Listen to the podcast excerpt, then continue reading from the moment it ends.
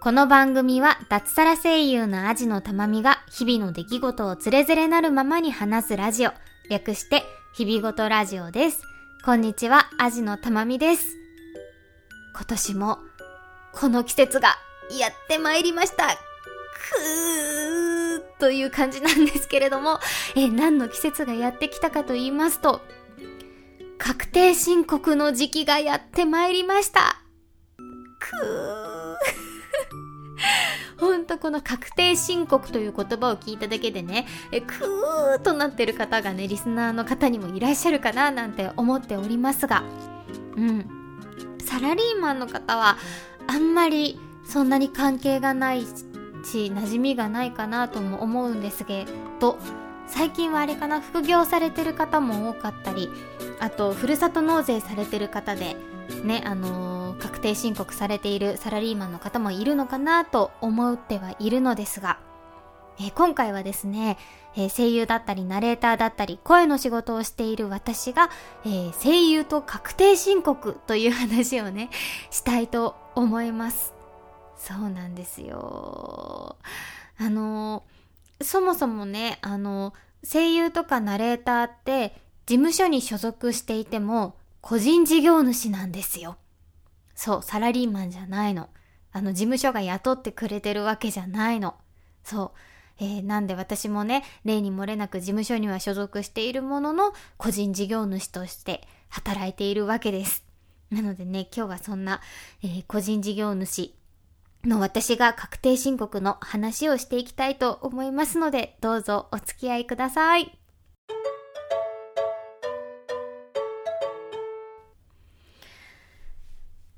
なんかね、もうね、この時期、うん、2月の中旬ぐらいからね、3月の前半にかけて、もう現場に行くとね、ほんとね、時効の挨拶のようにね、確定申告終わりましたっていうね、あの話がね、ポコポコと出るんですよ、どの現場でも。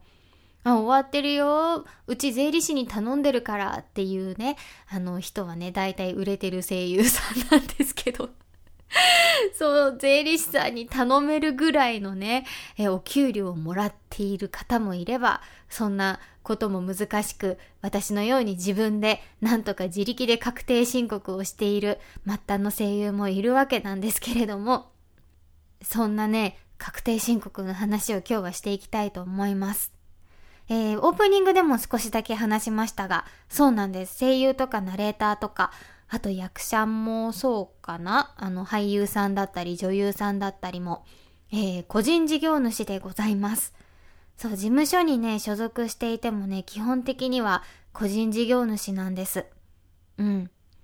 なんでテレビで見るね、あの女優さんたち、お笑い芸人さんたちもみんな個人事業主で、ね、あの有名なね、あの、ちょっと名前出すのはあれかな？有名な芸人さんのね、脱税事件なんていうのも最近ありましたが、ね、基本的にはみんな個人事業主なので、自分でそれぞれ、えー、確定申告をしているわけです。うん。確定申告が何かっていうところは大丈夫ですよね。まあ、簡単に言うと、自分の、えー、収入がこれぐらいあるんですよっていうのを、えー、税務署に報告をして、で、それに伴って、それに合わせた所得税を払う、または払いすぎた所得税を返してもらうっていうね、えー、手続きですけれども、はい、そんなね、確定申告が2月の十何日からかな ?17?16? それぐらいから3月の15日前後ぐらいまでに、え毎年しなきゃいけない一大イベントとして毎年やってくるわけですが、えー、年末にですね、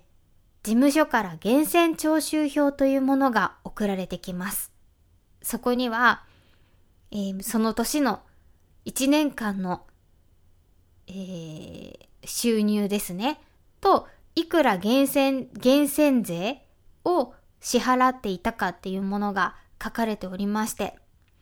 そう、毎月のギャラからね、あの源泉税がね、なんと個人事業主だからなのか、えー、10%引かれてるんですよ。10%ってなかなかじゃないですか？普通のね、サラリーマンの会社員の方の源泉税、所得税ってそこまで引かれてないですよね。え10%が引かれてるんですよ、私たち。えー、なんでね、例えば1万円のお仕事をしたとします。で、そこから、えー、何パーセントか、その事務所によって違うんですけれども、マネージメント料が引かれて、吉本興業なんて90%が引かれるみたいな噂がありますけどね、えー、それぞれの事務所ごとにマネージメント料が引かれて、で、そこから10%が減税税として引かれるので、で、その残りが、えー、入るギャラというわけなんですけれども、まあ、10%なので、まあ、なかなかの金額になるんですね。なんですけど、最初に事務所に所属した1年目は、その引かれている源泉税っていうのが何かもわかんなかったんですね。なんで、あ、お給料ってこれくらいなんだっていうふうに思って、そこから先を私調べなかったんですよ。そう。あの、会社員として3年間働いてはいたものの、もちろん確定申告なんてしたことなかったし、年末調整でさえ、もう会社に言われるがまま言われた場所にだけ名前を書いてハンコを押すもので、なんかちょっと帰ってくるじゃないですか。年末調整で。その帰ってくるのも何が帰ってきてるのかもよくわかんないけど、ラッキーぐらいの、なんか全然わかってないまま過ごしてしまったので、もちろんそんなね、そんなリテラシーの低いね、税金リテラシーの低い人間が、えーうん、個人事業主になったところで、その源泉税が何かもわからないし、あ、そういうものなんだってポカーンと思ってて、えー、毎年お給料をもらってたわけです。で、なんだけど、3年目ぐらいになった頃に、まあ1年目2年目と比べると結構現場にも出るようになりまして、仕事もするようになりまして、ってなった時に、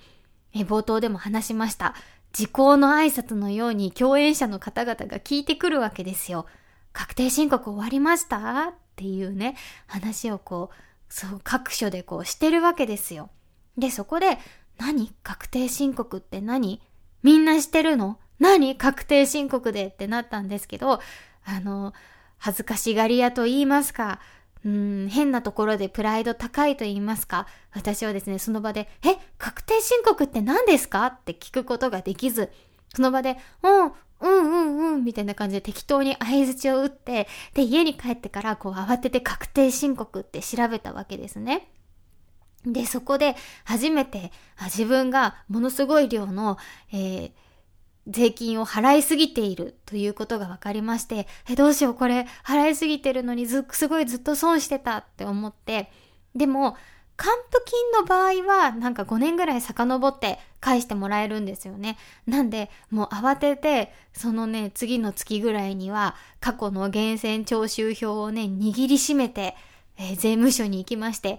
こ、これを何とかしてください。確定申告したことないんですけどって言って、えそれを出しまして、え確定申告をしました。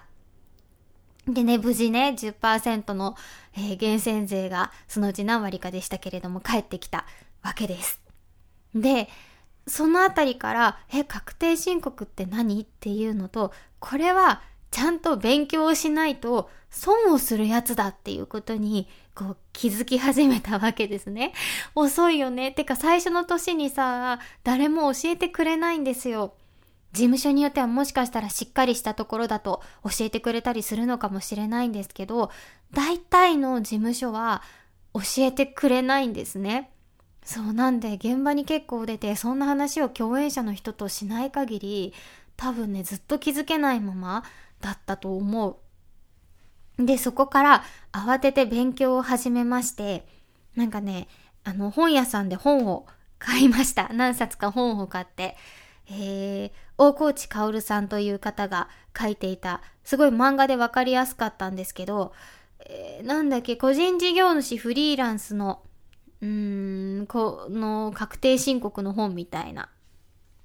あ、調べました。えお金のこと何もわからないままフリーランスになっちゃいましたが、税金で損をしない方法を教えてくださいというね、もう漫画本でした。えー、これめちゃくちゃわかりやすくて、これを買ったりとか、あと、弥生の、えー、弥生会計というソフトがありますけれども、会計ソフトがありますけど、そこが出している確定申告のやり方みたいな本をね、買いまして、え勉強をしました。で、そこで、え、経費という存在もそこで初めて知りました。経費ってなんとなく、うーん、あれですよね。それは会社員の方でも経費、これは経費で落としますみたいな。この食事代は、この接待のお金は落としますみたいなやつですね。えっ、ー、と、うん、厳密に会社員の方の経費と個人事業主の経費っていうのはまた全然別のものではあるんですけど、そういう経費というね、存在を、えー、知ったりだとか、はい、えそんなことを勉強していったわけです。経費って一口に言っても、うん、どんなものがあるかっていうと、えー、私たちは、まず交通費をもらえないんです。そう。会社員の方だと交通費がね、別で支給されたりとかがあると思うんですけれども、交通費は自腹です。そう、ギャラの中に含まれちゃったの。だから家の近くの現場なら現場であるほどお得だよね。なんで、そういう交通費はもう100%経費ですよね。あとは、えっと、私は少しだけ映像の仕事もしているので、そこでもし衣装として使っているスーツを買ったとしたら、スーツなんて私普段絶対着ないじゃないですか。の場合はもう100%衣装なので経費ですよね。もしかしたら、その普段も着られるし、衣装にもしてるみたいなものは50%分だけ経費にしたりとか、そういう計算をしていくんですけど、そういう衣装代、舞台に例えば出たってなった時に舞台でしか着ないみたいな服を買った場合はこちらも、えー、経費になります。あとは、えー、Amazon プライムとか Netflix の会費も経費になります。えー、これは、えーね、仕事以外でも見てるから100%というわけではないですけど、えー、研究用、勉強用だったりとか、あと自分の作品、出てる作品が、ネットフリックスオリジナルで、そこでしか見られない、アマゾンプライムオリジナルですって、そこでしか見られないっていうものがあるので、そういう場合は、えー、経費ですよね。そこで自分の出た作品をチェックするためっていうのがあるので、それが経費になったりとか、あとは、研修費とかですかね。なんか、例えばレッスンに行ったりとか、ワークショップに行ったりとかしたら、そのお金は研修費という形で経費にしたりとかしています。そんなね、経費というね、存在を知りまして、慌てて領収書を集めたりとか、ね、そういうことをし始めたわけです。で、私はですね、えっ、ー、と、実はまだ白色申告でして、そう、2020年度からね、ついにね、青色申告をすることにしました。やっとね、白色申告にも慣れてきて、そういう、なんだろう、うん、いろんな経費の計算とかにも慣れてきたので、あ、やっとこれなら青色申告もできそうだっていうことでね、えー、今年から2020年度分から青色申告をすることになりました。まあ、青と白が何が違うかっていうと、青色の方が複雑で難しい分、たくさん控除、控除っていうのは、うーん、えー、税金が安くなるように収入から引いてもらえるものがたくさんあるっていう感じですね。えー、なので、青色申告をすることにしました。そう。あのーわかんないことまだたくさんあるんですよ。それこそ青色申告については何が白色と違うのかみたいな部分とかわからない部分がまだたくさんあって、え今年は青色申告の本も買ってみなきゃななんて思ってるんですけど、最近はね、あの YouTube チャンネルで税理士の方がやってるチャンネルがたくさんあるんですね。で、さっきご紹介した本の大河内薫さんっていうえー、税務税理士の方のチャンネルとか、あと他の方も何人かね、チャンネルがあったりとかして、すごくわかりやすく確定申告についてとか、これは経費になる、これは経費にならないっていう部分とかを、えー、すごくわかりやすく説明してくださってるんですよ。なんで本当にね、勉強するには楽なね、時代になったなぁと思いながら、いつも家事をしながらとかダラダラと見ているんですけれども、そう、なんか、ほんとね、知らなくって、あ、これぐらいなんだお給料、ぽーっと思ってた時って、例えば国民健康保険とか国民年金が控除に対象になってることすら知らなかったんですよ。そう、収入から引いて、経費みたいな感じで引いて、これが私の収入ですってすることができるんだよね。もうそれって結構な額じゃないですか？そう。なんかそんなのも知らなくて多分ものすごい損してたんだろうなって、多く税金を払っちゃってたんだろうなっていうのをすごく今思って、あ、知らないって本当に損だし、ダメだなっていうふうに思いました。そう、ふるさと納税とかもね、ものすごいお得なんだけど、なんか難しいからやってないみたいな方もいらっしゃいますよね。そう、なんかね、最近本当に思うんですけど、なんか知らないままだと、誰も教えてくれないことって世の中にめちゃくちゃあるなと思ってて、そう、なんか誰も教えてくれないんですよね。学校でももちろん教えてくれなかったし、で、大人になっちゃうともうそんなの教えてくれないし、なんかみんなは常識だよと思ってても私は知らないみたいなこともあるし。で、こんな確定申告とかの話も私の周りの方でもいるんですけど、なんか難しくてわかんないとか、あともっとわかりやすければいいのにとかいう方がいて、で、その方はわかんないからやらないって言うんですね。もっとわかりやすく説明してくれたらやるけど、こんなわかりにくい説明じゃわかんないからやらないよ、みたいなことを 言う方がいて、なんか、うーん、こうはなりたくないなと思って そう。あこういう風にはなりたくない。こんな大人にはなりたくないって、その方はね、40ちょっとぐらいの男性の方だったんですけど、うん、なんか、わかんないからやらないみたいな方で、あ、こうはなりたくない。こういう大人にはもう私もいい大人ですけど、こういう風にはなりたくないって思っちゃいましたね。あ、そうなんですねって言って私もその場から離れたんですけど、あ、こうはなりたくないなって思いました。うん。なんか、うーん、続けていきたいじゃないですか、この仕事を。で、そのためには、やっぱり続けていくためにはお金が必要で、で、そのお金が必要なためには、こう、まずはやっぱり収入を増やす。もちろんたくさん仕事ができるようになって収入を増やすことによって仕事を続けていけるようになる生活が安定したりアルバイトをあまりしなくていいようになって続けていけるっていうのとあと支出を減らすっていうのはもちろんですよね。っていうのともう一つやっぱりこの節税ちゃんと経費は経費として出して、で、なるべく節税して、ふるさと納税とかも最大限使って、なるべくこう税金を減らしていくことで、やっぱり使えるお金っていうのはすごい増えていくし、そうなることによって、うん、続けていく、この仕事を続けていく。いつね、仕事がめちゃめちゃ増えるかなんてわかんないんですよ。とりあえず続けていくことが、やっぱりこの不安定な声優という仕事では大切で、で、じゃあそういう風に続けていくためにはお金が必要で、そのためにもこういう節税っていうのはめちゃくちゃ大事だなっていうのを最近とっても思っておりまして、なのでね、今兄さんも勉強中なんですけれども、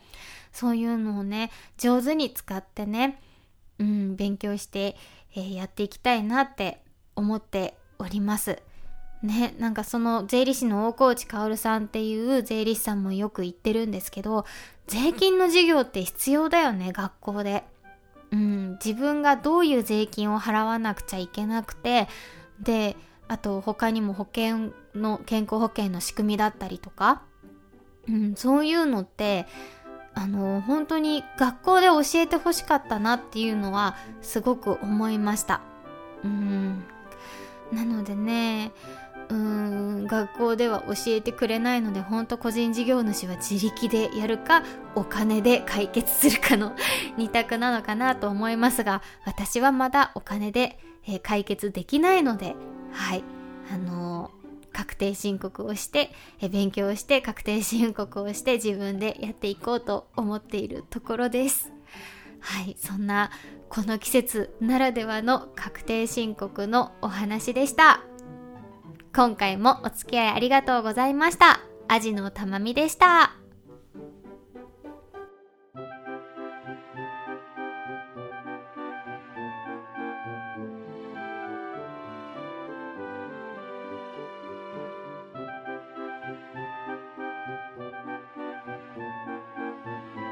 日々ごとラジオでは感想お便りを募集しています。宛先は日々ごとアットマーク gmail.com hibigoto アットマーク gmail.com またはブログのメールフォームからもどうぞ。ツイッターハッシュタグひらがな4文字で日々ごとでもお待ちしております。最後までお聞きいただきありがとうございました。